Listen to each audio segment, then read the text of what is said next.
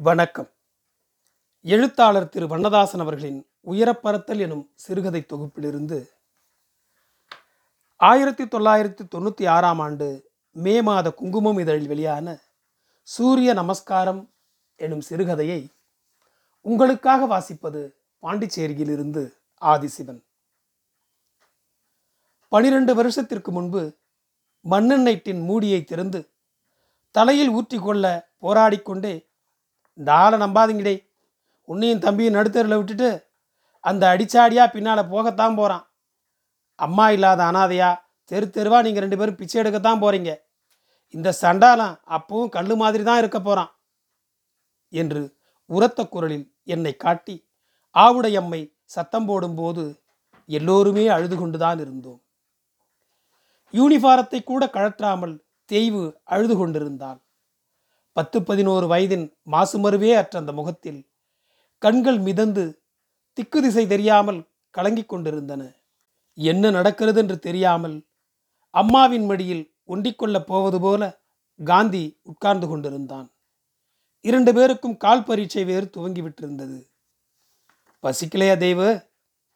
தம்பி நீயும் சாப்பிடலையா? நான் தெய்வுவை பக்கத்தில் இழுத்து சேர்த்து கொண்டேன். தெய்வக்குட்டியின் தலை எண்ணெய் பசையே இல்லாமல் வறண்டு இருந்தது. மூன்று நாள்களாக யார் தலை பின்னி விடுகிறார்கள் யார் சமையல் பண்ணுகிறார்கள் என்று ஒன்றுமே தெரியவில்லை. இப்படி பசுப்பி பசுப்பி பாசாங்கு பண்ணி தானே என்னை ஏமாத்தினீர? இனிமே இந்த ரெண்டையும் ஏமாத்துறதுக்கு உங்களுக்கு சொல்லியா கொடுக்கணும்? ஆவுடை அம்மை மறுபடியும் சத்தம் போட்டாள். அம்மா இப்படி சத்தம் போடுவது அக்கம் பக்கம் கேட்டுவிடக்கூடாது என்று ஒவ்வொரு தடவையும் ஜன்னல் கதவையும் பின்கட்டு கதவையும் சாத்திவிட்டு வருகிற தெய்வக்குட்டியை பார்த்ததும் இந்த சின்னஞ்சிறு பிள்ளைக்கு இதையெல்லாம் யார் சொல்லிக் கொடுத்தது என்று எனக்கு கண் கலங்கிற்று. நேற்று ராத்திரி என்னவென்றால் தம்பியுடைய யூனிஃபாரத்தையும் தன்னுடைய துணியையும் குழாயடியில் உட்கார்ந்து துவைத்துக் கொண்டிருந்தது. ஒன்பதரை பத்து மணிக்கு ஒரு வவ்வால் மாதிரி தரையோடு தரையாக உட்கார்ந்து கொண்டு அவள் சோப்பு போடுவதை பார்க்க அடிவயிறு பிசைந்தது. நான் துவைச்சு போடுதேன் நீ போ குட்டியே என்று குழாயை நிறுத்திய போது எழுந்திருந்து கொண்டே அம்மா தூங்கிட்டாங்களாப்பா? என்று கேட்டதும் நான் தேய்வுவின் கைகளை பிடித்து கொண்டேன். தண்ணீருக்குள் இருந்ததால் வெளிரி குளிர்ந்திருந்த பிஞ்சு உள்ளங்கைகள் சோப்பு காரம் வேறு ஒரு மாதிரியான மிருதுவை உண்டாக்கி விட்டிருந்தது. அந்த கையை பிடித்த நேரம் கடைசி சொட்டுகளாக பிளாஸ்டிக் வாளியில் விழுந்து தெரித்து கொண்டிருந்த சப்தத்தின் துல்லியமெல்லாம் நான் அதிகம் நம்பிக்கை வைக்காத கடவுள்களை எல்லாம் விட மேலான உறுதியை தந்தது. இது நகரும் மேகம். இன்று அல்லது இன்னும் சில தினங்களில் எல்லாம் சரியாகிவிடும். நான் அதே அலுவலகத்திற்கு போவேன். அந்த பெண்ணும் அங்கேதான் வேலை பார்க்கும். ஆற்றங்கரையில் அதே படித்துறையில் தான் இறங்கி குளிப்பேன். சந்தையில் காய்கறி வாங்கும்போது அதே கடையில் தான் முட்டைக்கோஸ் வாங்குவேன். அதே சலூனில் முடிவெட்டி கொண்டு வரும்போது அதே பாரிஜாதம் கம்பெனி பஸ் காரையாறு போகும். மேட்னி ஷோ விட்டு வெளிவரும் நேரம் அதே மழை வர எல்லோரும் சிதறி ஓடுவதை பார்த்தபடி என் அலுவலக பை நனைய நானும் மீண்டும் நனைந்து கொண்டு போவேன். மூப்பனார் ரைஸ் மில்லின் முன்னால் குட்டி யானையை பார்த்ததாக வீட்டுக்குள் நுழைந்ததும் காந்தி சொல்வான் ஐயா நடையேறிதான் வீட்டுக்குள்ளே வரட்டுமே? வாரதுக்கு முந்தைய வாசலிலே பந்தி பரிமாறி ஆகுது. ஆவுடையம்மை தெய்வுக்கு தலை பின்னிக் கொண்டே தன்னுடைய உச்சந்தலையில் சீப்பை செருகிக் கொள்வாள். மின்விசிறி காற்றில் பக்கத்தில் வைத்திருக்கிற ரிப்பனும் மஞ்சள் கனகாம்பரம் பூவும் அலைந்து கொண்டே இருக்கும். மறந்து போக வேண்டியவையெல்லாம் மறந்து போகும்படியும் ஞாபகத்தில் இருக்க வேண்டியவை மட்டும் ஞாபகத்தில் இருக்கும்படியாகவும் தானே எல்லாம் இருக்கின்றன. வேண்டாத இடத்தில் இதுவரை எந்த வெளிச்சமாவது விழுந்திருக்குமா? போதுமான இருட்டை பத்திரப்படுத்தி வைக்கப் போய்த்தானே? வெளுத்து வைத்த உருப்படிகள் மாதிரி ஒவ்வொரு தினத்தையும் பளிச்சென்று அணிந்து கொள்ள முடிகிறது. அந்த பன்னிரண்டு வருடங்களில் அந்த ஊரிலிருந்து அடுத்தடுத்து மூன்று நான்கு ஊர்கள் போயாயிற்று. அந்த பெண்ணுக்கும் கல்யாணமாகிவிட்டது. மாப்பிள்ளை வேலை பார்க்கிற ஊருக்கு மாற்றலாகி போய்விட்ட விவரத்தை ஒரு தடவை ஆவுடை அம்மையிடம் சொன்னபோது ஏன்? போய் திருநூறு பூசியே ரயில் ஏற்றி விட்டு வர வேண்டியதானே? என்றாள். அப்புறம் இடையில் இரண்டு மூன்று வருஷம் கழித்து ஒரு விடியற்காலம் எங்கள் அம்மா சொப்பனத்தில் வந்தா நம்பாதே நம்பாதேன்னு சொல்லி கையை கையை என்னை பார்த்து ஆட்டிக்கிட்டே கோயில் மாதிரி இருக்கு அதுக்குள்ளே போயிட்டா. எங்கள் அம்மை சொன்னால் சரியாக இருக்கும். நீங்கள் அவளை போய் பார்த்துட்டு வந்துக்கிட்டு தானே இருக்கீங்க? அந்த நாய் உங்களுக்கு லெட்டர் கிட்டர் போடுதுன்னு தெரிஞ்சுதே வாரியல் பூசை தான் கிடைக்கும். ஆவுடை அம்மை பல்லை கடித்தாள். முசு முசு என்று இறைத்தது. அடிக்கடி தண்ணீர் குடித்தாள். விரல்களில் கடித்து துப்ப நகங்களே மிச்சமில்லை. இந்த பேச்சு சத்தம் கேட்டோ என்னவோ?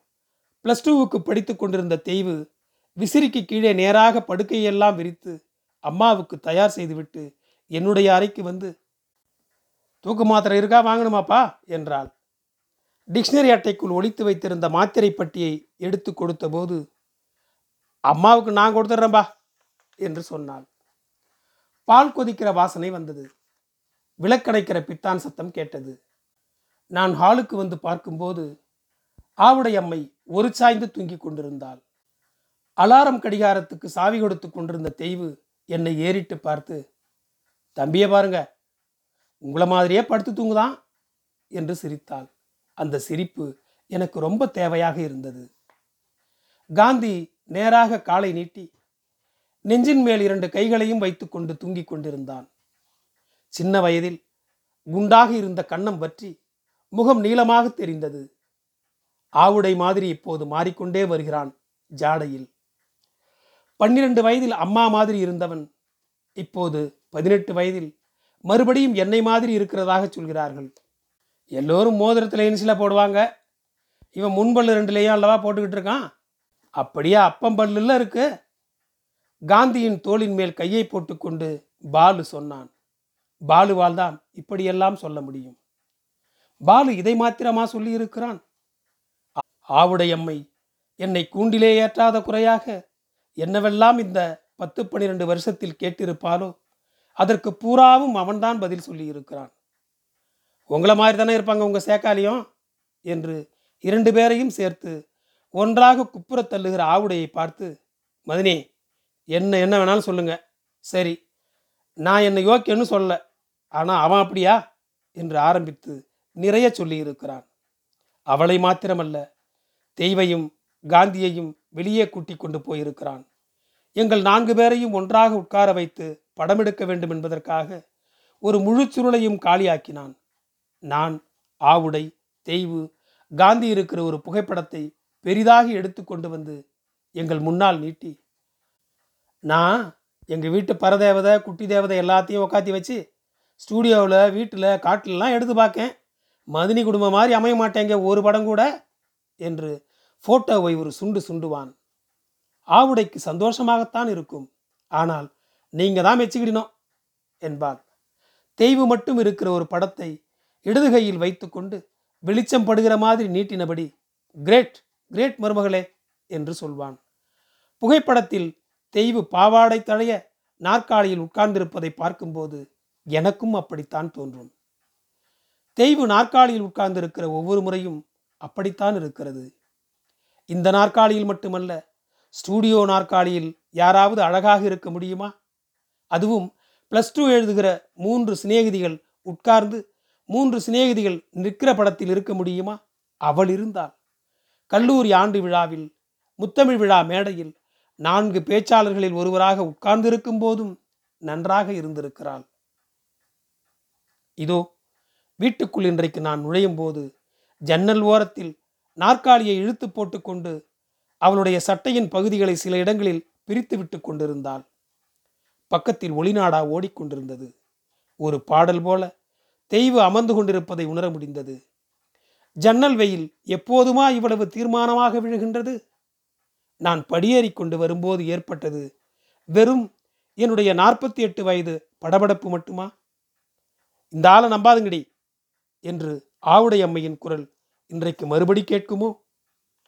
ஆவுடை அம்மைக்கு பதிலாக தெய்வுவே உங்களை நம்ப முடியாதுப்பா இனிமே என்று தலைக்கு மேலே கையை உயர்த்தி கும்பிட்டு விடுவாளோ புத்தி ஏம்பா இப்படி போகுது?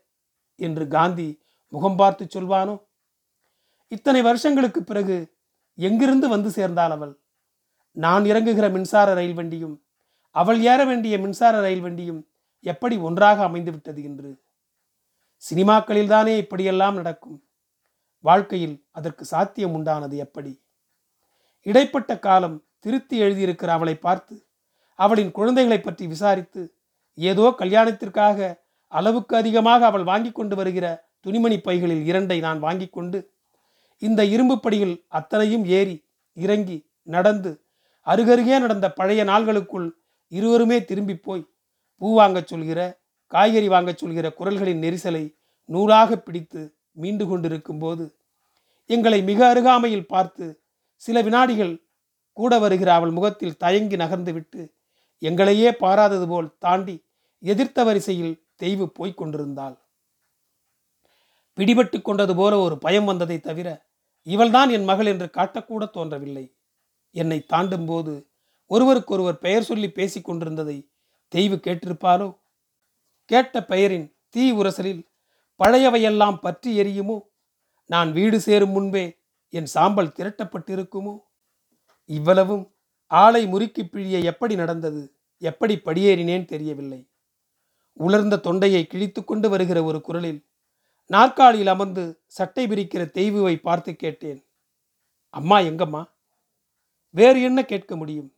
அம்மாவிடம் சொல்லிவிட்டாயா என்றா கேட்க முடியும்? அம்மா தூங்குதாங்க. தெய்வுக்கு பின்னால் அந்த நேர்த்தியான சாயங்கால வெயில் அப்படியே இருந்தது. இன்னும் என் கால்களுக்கு கீழே பூமி திடப்படவில்லை. நிற்க நிற்க நழுவிக்கொண்டே இருந்தது. சுழலும் கோலத்தின் மீது பாதம் பதித்து நிற்கிற பிரயாசை. சும்மாதான் படுத்திருக்காளா? நான் படுக்கை அறை பக்கம் போகிறேன். வழக்கம் போல கட்டிலில் படுக்காமல் கட்டிலின் அருகே கீழே ஆவுடை ஒரு பக்கமாக சாய்ந்து படுத்திருக்கிறாள். படித்த பத்திரிகையும் கண்ணாடியும் அருகில் இருக்கிறது. அயர்ந்த தூக்கம். வருடி கொடுக்க வேண்டியது தெய்வுவின் தலையைத்தான். முன்பு துவைத்து கொண்டிருந்த குளிர்ந்த உள்ளங்கைகளை பிடித்து கொண்டு நின்றது போல மறுபடி தெய்வுவின் கைகளைத்தான் பிடித்து கொள்ள வேண்டும். ஆவுடையின் தூங்குகிற முகம் அமைதியாக இருந்தது. ஒரு கண்ணாடி கூட உடையவில்லை. பளிங்கு தண்ணீரில் ஒரு சிலும்பல் தெரிப்பு இல்லை. காலடியற்று கிடக்கிறது. ஆற்றங்கரை மணல். ஆவுடையின் முகத்தை பார்த்து கொண்டு நடுங்குகிற விரல்களுடன் சிகையை வருடினேன். மீண்டும் வருடின போது எனக்கு கண்ணீர் உருளத் துவங்கிவிட்டது. காஃபி குடிக்கிறீங்களா அப்பா? தெய்வீவனுடைய குரல் நாற்காலியிலிருந்து நகர்ந்து அடுக்கலைக்கு போனது. திரும்பி பார்க்கும்போது தெய்வு உட்கார்ந்திருந்த நாற்காலி மட்டும் இருந்தது. நாற்காலிக்கு பின்னால் இருந்து சூரிய வெளிச்சம் முன்னிலும் பளீரென்று இறங்கிக் கொண்டிருந்தது. தலை சுற்றியதா? சூரியன் சுற்றியதா? என்ற சந்தேகம் எனக்கு வர ஆரம்பித்த போது இரண்டு கைகளையும் உயர்த்தி கும்பிட ஆரம்பித்தேன். சூரியனை கும்பிடலாம் அல்லவா? நன்றி. அடுத்த சிறுகதை. ஆயிரத்தி தொள்ளாயிரத்தி தொண்ணூற்றேழாம் ஆண்டு தாமரை பொங்கல் மலரில் வெளிவந்த மாறுதல் எனும் சிறுகதை. ஒன்றும் மாறவில்லை. எத்தனை வருஷத்திற்கு அப்புறம் வந்தாலும் அதே ஜன்னல் அதே சீப்பு. கண்ணாடி கூட அதேதானா? அல்லது உடைந்த பிறகு அதே மாதிரி பத்தமடை சாய்வு கடையில் வாங்கி வைத்திருக்கிறார்களோ? குனிந்து குனிந்து தலை சீவி கொண்டிருந்தேன். ஜன்னல் கம்பியில் மேலும் துரு ஏறி இருந்தது ஜன்னலுக்கு வெளியே சித்தப்பா வீட்டு தோட்டம் தெரிந்தது. குப்பையும் கட்டடம் உடைத்த செங்கல் பொடியும் போன பொங்கலுக்கு உபயோகித்த அடுப்பு கட்டியுமாக கிடந்தன. உபயோகம் இல்லாமல் போய்விட்ட உரலின் நடுக்குழியில் மழை தண்ணீர் நிரம்பி கிடந்தது. இரண்டு வேப்பங்கன்றுகள் மாத்திரம் உரலுக்கு அடியிலிருந்து முளைத்து வந்து சாய்வாக நின்றன. அடுப்பு கட்டி மேல் செம்மண்ணும் சுண்ணாம்பு கோடுகளும் மேல் விளிம்பில் வைத்த சுண்ணாம்பு சொட்டு அதன் போக்கில் வழிந்து கொண்டு இறங்கியிருந்தது அழகாக இருந்தது. தினகரி இந்த சுண்ணாம்பு கோலத்தையும் செம்மண் காவியையும் விட்டு வெகு தூரம் போய்விடுவார் அடுத்த பொங்கலில் அவளும் அவள் கணவனும் வடக்கே எங்கோ ஒரு குடியிருப்பில் பொங்கலை கழிக்கலாம். கரும்பு இருக்காது மஞ்சள் குலை இருக்காது பனங்கிழங்கு இருக்காது. ஆசைக்கு ஒரு கோலம் வேண்டுமானால் வாசலில் இட்டு கொள்ளக்கூடும். கோலம் கூட இப்போது புதிதாக இட வேண்டியதில்லை. அச்சடித்த கோலத்தகடுகளை வாங்கி ஒட்டினால் போயிற்று. கண்ணாடி பூதம் காட்டியது. அவ்வப்போது பார்க்கும்போது திருத்தமாக இருப்பதாக தோன்றுகிற முகம் விகாரமாக நெளிந்து போய்விட்டிருப்பது போல கண்ணாடியில் அலையடித்தது மீசையில் பதுங்கியிருந்த நரைமுடிகளெல்லாம் பளிச்சென்று முன்னால் வந்து முகத்தின் சாயலையே வேறு விதமாக காட்டுவது போல இருந்தது. ஊருக்கு போன உடனேயே முகம் மாறி போகுதே நூறு வாட்ஸ் பல்பு போட்ட மாதிரிலாம் இருக்கு.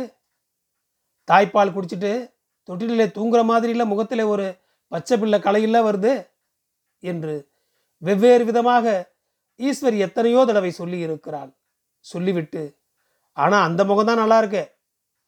தலைப்பிள்ளை சூழி முகம் மாதிரி என்று என் கையை எடுத்து தன் கைக்குள் வைத்துக் கொள்வாள். தினகரியை உண்டாகி இருந்த சமயம் ஈஸ்வரியின் முகமும் ரொம்ப அழகாகவே இருந்தது. சட்டென்று ஒரு ஞாபகம் வருகிறது. நான் வெளிப்பக்கமாய் படியிலிருந்து இறங்கி வாசலுக்கு வந்து கொண்டிருக்கிறேன். மத்தியானம் மூன்று மணி இருக்கலாம். முற்பகலின் சந்தடியெல்லாம் அடங்கி அந்த தினமே ஓய்வு எடுக்கிற மாதிரி ரொம்ப அமைதியாக இருந்தது. நடமாட்டமற்ற வாசலில் வெயில் சிறு பிள்ளை போல தொட்டு பிடித்து விளையாடி கொண்டிருந்தது. மழைச்சி பிடித்து கருத்து கிடந்த ஓடுகளுக்கு மேல் ஒரு அணில் மட்டும் சத்தம் போட தட்டானின் சிறகுகள் மினுமினுத்து திரும்பிக் கொண்டிருந்தன. ஜன்னல் கம்பியில் கன்றுக்குட்டியை கட்டி போட்டிருந்தார்கள். பதினைந்து நாள் கூட ஆகாத அந்த கன்றுக்குட்டி மடங்கி படுத்து கிடக்க வீட்டு நடையில் ஈஸ்வரி உட்கார முடியாமல் உட்கார்ந்திருந்தாள்.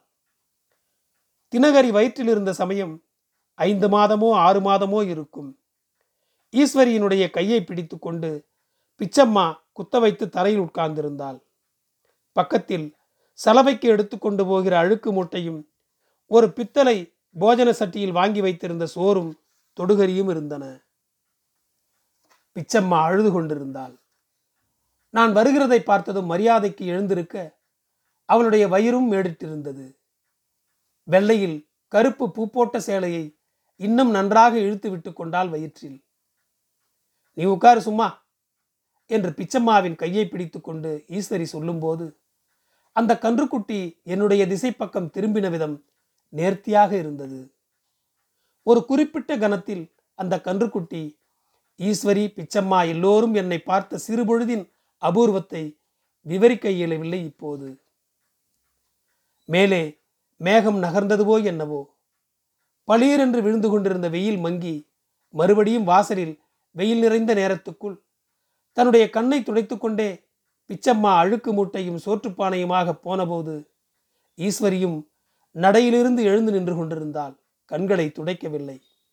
ஆனாலும் அவள் முகத்தில் அழுகை இருந்தது. பிள்ளை உண்டாகியிருந்த உடம்பும் வெற்றிலை போட்ட வாயும் அழுகையுமாக ஈஸ்வரி நின்று கொண்டிருந்தாள். அவள் தலைக்கு பின்னால் உள்ள கதவில் கருப்பு வட்டத்துக்குள் எழுதப்பட்டிருக்கிற வெள்ளை இலக்கம் போல் எந்தவித அதிகப்படி ஜீவனையும் தர முடியாதவன் போல நான் அவள் பக்கத்தில் நின்று கொண்டிருந்தேன். நான் நடந்து வந்த சத்தத்தில் கன்றுக்குட்டி எழுந்து விட்டதும் என்னை அறியாமல் அதை நான் தடவி கொடுத்ததும் தான் என்னால் முடிந்த காரியம். என்ன அழுகை என்ன சந்தோஷம் என்று ஈஸ்வரியை எப்போதுமே கேட்டு தெரிந்து கொள்ள முடிவதில்லை. இரண்டிற்குமே அதனதன் நேரங்கள் தேவைப்படுகிற மாதிரி அப்படியே இருந்து விடுவதே ஈஸ்வரியின் பழக்கமாக இருக்கிறது. பிச்சம்மாவை பாருங்க பாவம். என் வயது கூட இருக்காது. கல்யாணம் ஆகி பிள்ளை உண்டாகி புருஷன் பொண்டாட்டிக்குள்ளே ஏக அடிபிடி சண்டையுமாகி இப்போ கடைசியில் தள்ளியும் வச்சுட்டான் போல இருக்கு. அவளை பார்த்தா நம்ம வீட்டுக்கு வெளுக்கிறவ மாதிரியா இருக்கு. சேலை உடுத்துகிற விதத்தையும் போகிற விதத்தையும் எல்லாம் பார்த்தா ஏதோ பள்ளிக்கூடத்தில் டீச்சர் வேலை பார்க்குறவங்க மாதிரி தான் இருக்கு. காலையில் பார்த்தாலும் சரி சாயங்காலம் பார்த்தாலும் சரி ஒரு சிலும்பல் இருக்குமா தலைமுடியில்? ஏழாம் கிளாஸோ எட்டாம் கிளாஸோ கல்லண பள்ளிக்கூடத்தில் தான் படித்தாலாம் என்னால் அழாதே அழாதேன்னு வெறுமனே சொல்ல மட்டும் முடியலை. கையை பிடிச்சுக்கிட்டேன். கையை பிடிச்சதும் ரொம்ப அழுதா. வயிற்றோட வயிறா என் கையையும் சேர்த்து அமுக்கிக்கிட்டா. வெது வெதுன்னு இப்போ கூட என் உள்ளங்கையில் அந்த சூடு இருக்கு. மறுநாள் அதிகாலை நாலரை மணிக்கோ ஐந்து மணிக்கோ முடித்து படுக்கையில் படுத்துக்கொண்டே தன் உள்ளங்கைகளை விரித்து விரித்து திருப்பியபடி பேசுவாள். தானாக பேசுவது மாதிரியும் இருக்கும். என்னிடத்து சொல்வது மாதிரியும் இருக்கும். தொட்டில் வளையத்தில் உட்கார்ந்து தூங்கிக் கொண்டிருக்கிற குருவி கேட்கக்கூடும். காலண்டரில் படமாக இருக்கிற மண்பானை செய்பவரும் நடுவில் சொல்கிற சக்கரமும் கேட்கக்கூடும். நீ கேட்டு என்ன ஆகப் போகிறது? நாங்கள் அன்றைக்கு பேசிக்கொண்டிருக்கிற போது நீ வந்ததும் தானே பிச்சம்மா எழுந்திருந்து போய்விட்டாள் என்கிற மாதிரியும் இருக்கும். அழுகைதான் இப்படி என்றால் சந்தோஷமும் அப்படித்தான். நல்ல பையனா தெரியுதில்ல? என்று ஈஸ்வரி சொல்லும்போது நாங்கள் ரயிலில் போய்க் கொண்டிருந்தோம். கண்ணாடி தடுப்புகளை இறக்கிவிட வேண்டிய அவசியம் இருக்கிற அளவுக்கு மழை அடித்து பெய்து கொண்டிருந்தது. முழுவதும் நனைந்து வேறு நிறம் போல தெரிகிற கூட்ஸ் வண்டிகள் எதிர்த்து செல்லும் நிற்காத சிறு நிலையங்களின் கொடியசைப்புகளோடு அசைந்து அசைந்து ஓடுகிற ரயில் பெட்டி ஒன்றில் இருந்து கொண்டு தினகரிக்கு நாங்கள் பார்த்திருக்கிற பையனை பற்றிய பேச்சை அவள் ஆரம்பித்தது இப்படித்தான் இருந்தது. அவள் ஆரம்பித்து விட்டாள் என்று நாம் தொடர்ந்து விடவும் முடியாது. மறுபடியும் கொஞ்ச நேரம் மழையை பார்ப்பாள். தொங்கவிடப்பட்டிருக்கிற கால்களில் இருக்கும் செருப்புகளை கழற்றிவிட்டு இருக்கிற இடத்திலேயே சம்மணம் போட்டு உட்கார்ந்து கொள்வாள். எங்கெங்கெல்லாமோ தேடினோம். முன்னே பின்னே தெரியாத இங்கே வந்து கிடைக்கும்னு இருக்கு பாருங்க என்று தினகரிக்கு பார்த்திருக்கிற பையனை பற்றியே மறுபடியும் சொல்வாள்.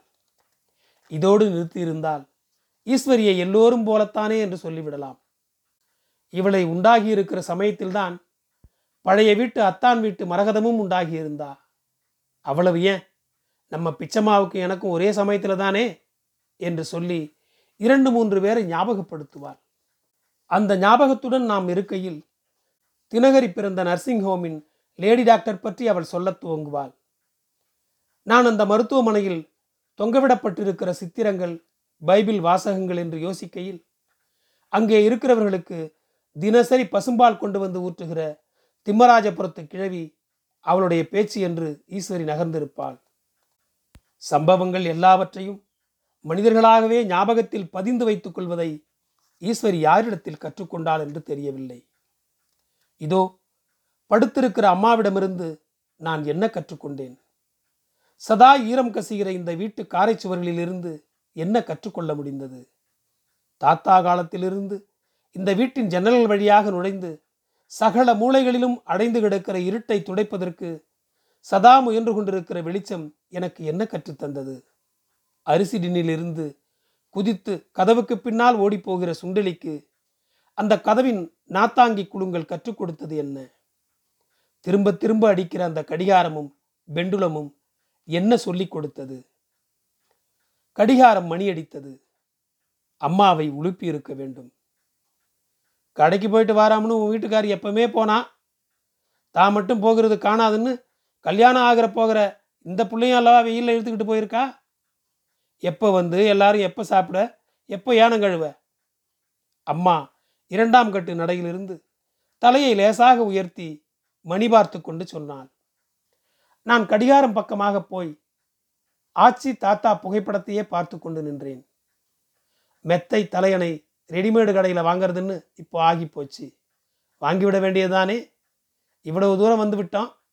இலவம்பஞ்சு கடையில் கடுக்கன் போட்ட தாத்தா ஒருத்தர் இருப்பாரே அவரை பார்த்து ரெண்டு வார்த்தை பேசிட்டு வந்துருதே. அவர் அடைச்சி கொடுத்த தலையாணி இன்னும் கிடக்குன்னு அவர்கிட்ட போய் பேசிட்டு வர்றா நேத்து. அம்மா என் பக்கமாக புரண்டு படுத்தபடி ஈஸ்வரி பற்றி சொல்லும்போதே செருப்பு சத்தம் கேட்கிற மாதிரி இருந்தது. வந்தாச்சு எல்லாருன்னு நினைக்கேன். என்று அம்மா எழுந்திருந்தாள். கொண்டையை போட்டுக்கொண்டாள். தெருவாசல் நடைப்பக்கம் இருந்து காலடி சத்தங்கள் கூடிக்கொண்டே வந்தன. செருப்பு சத்தத்திற்கு கொஞ்சமும் குறையாத பேச்சு சத்தம். ஈஸ்வரி யாரிடமோ பேசிக்கொண்டே வருகிறாள். தினகரியாக மட்டும் இராது இன்னும் வேறு யாரோ? சின்னம்மை விட்டு தங்கச்சி யாரும் இவங்க கூட கடைக்கு போயிருக்காங்களா? நான் அம்மாவை பார்த்து கேட்டேன். இல்லையே இவங்க ரெண்டு பேரும் தானே போனாங்க? சாப்பிடுவதற்கு தோதாக தட்டு டம்ளர் தண்ணீர் செம்பு உப்புமா ரவை எல்லாவற்றையும் எடுத்து வைத்துக்கொண்டே அம்மா சொன்னாள். நான் நடையை விட்டு இறங்குகிற தெருப்பக்கம் பார்த்தேன்.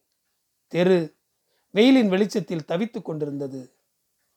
தெருவின் வெளிச்சத்தில் இருந்து வீட்டுக்குள் வருகிற பாதையின் வெளிச்சக் குறைவுக்குள் வருகிற வரை வந்து கொண்டிருந்த இரண்டு மூன்று உருவங்களுக்கு ஜாடை பிடிபடாமல் ஒருவருக்குள் ஒருவர் புகுந்து விலகி கொண்டிருப்பது போல இருந்தது. முதலில் தினகரி வந்து கொண்டிருந்தாள். கையிலும் தோல் பையிலும் வாங்கி கொண்டு வந்திருக்கிற சாமான்களின் கணம் இருந்தது. பின்னால் ஈஸ்வரியும் ஈஸ்வரி திரும்பி திரும்பி பேசுவதற்கு பதில் சொல்லியபடி இன்னொரு பெண்ணும் வந்து கொண்டிருந்தனர். ஷாப்பிங் முடிஞ்சுதா? என்று தினகரியை கேட்கும்போது வழக்கம் போல தலையை ஒதுக்கி கொண்டாலே தவிர சிரிக்கவில்லை. சுவரில் இடித்து விடாமல் பார்த்து வா மெதுவா என்று ஈஸ்வரி சொல்லும்போது பித்தளை அண்டாவும் பாத்திரங்களுமாக அந்த பெண் இடுப்பில் ஏந்தி கொண்டு வந்து நடையில் வைத்தது. சொல்ல சொல்ல உங்க அம்மை கேட்கவே மாட்டேன்னு சொல்லிவிட்டாலே உனக்கு என்ன சும? கடனா? பாவம். ஈஸ்வரி பேசினபடியே பாத்திரங்களை நகர்த்தி வைத்தாள். கொஞ்சம் தண்ணி கொண்டு வாமா. அவள் மேலும் சொல்லவும் தினகரி உள்ளே போனாள். உட்காரு கொஞ்ச நேரம் என்று ஈஸ்வரி சொன்னதும் அந்த பெண் வீட்டு நடைக்கும் ஜன்னலுக்கும் பக்கத்தில் உட்கார்ந்தது. சொல்லி கொடுத்தது மாதிரி உங்க அம்மை உட்காருற அதே இடத்துல அல்லவா நீ உட்காருதே? என்று ஈஸ்வரி சிரித்தாள். சிரிப்பே வலித்தது மாதிரி முகத்தை இறுக்கி என்னை பார்த்தது. யார் தெரியுமா? நம்ம பிச்சமா மக என்றார் பாத்திர கடையிலிருந்து பூதத்தாமுக்கு பக்கம் வரும்போது பிச்சம்மாவையும் இவளையும் பார்த்துட்டேன். ரெண்டு பேரும் கருப்பந்துறைக்கு தான் போய்கிட்டு இருந்தாங்க. சொல்ல சொல்ல கேட்கவே மாட்டேன்னுட்டா? கூட போய் இறக்கி வச்சுட்டு வந்தால்தான் உண்டுன்னு மகளை அனுப்பி வச்சுட்டா? என்ன பண்ண? ஈஸ்வரி சொல்ல சொல்ல என் முகத்தை பார்க்காமல் அந்த பெண் சிரித்தபடி குனிந்து கொண்டது. கல்யாணம் ஆகி பிள்ளை இருக்கான் என்ற குரல் வரும்போது என்னை லேசாக நிமிர்ந்து பார்த்துவிட்டு மறுபடியும் குனிந்தது. மூக்குத்தி அந்த முகத்திற்கு நன்றாக இருந்தது. கன்றுக்குட்டி பிச்சம்மா ஈஸ்வரி எல்லோரும் ஒரே சமயத்தில் திரும்பி பார்த்த அந்த பொழுது மறுபடியும் ஓடிற்று எனக்குள். அப்படியே தான் இருக்கு. ஒன்றுமே மாறலை என்று சொல்லிக்கொண்டு நான் சிரித்தபோது தினகரி தண்ணீர் செம்புடன் வந்து டம்ளரில் ஊற்றி பிச்சம்மாளின் மகளிடம் கொடுத்தாள். பிச்சம்மாளின் மகள் அண்ணாந்து தண்ணீரை குடித்து கொண்டிருக்கும் போது அவளையே பார்த்து கொண்டிருந்த தினகரி என்னிடம் கேட்டாள். ஒன்றும் மாறல ஒன்றும் மாறலன்னு எல்லாத்துக்கும் எப்படிப்பா உங்களுக்கு சந்தோஷப்பட முடியுதே? கோபத்துடன் என்னிடம் இப்படி கேட்கும்போது தினகரியின் கண்கள் ரொம்பவும் கலங்கி இருந்தன நன்றி. என் குரல் உங்களை பின்தொடர ஃபாலோ பட்டனை அழுத்தவும். உங்களுக்கு மீண்டும் நன்றி.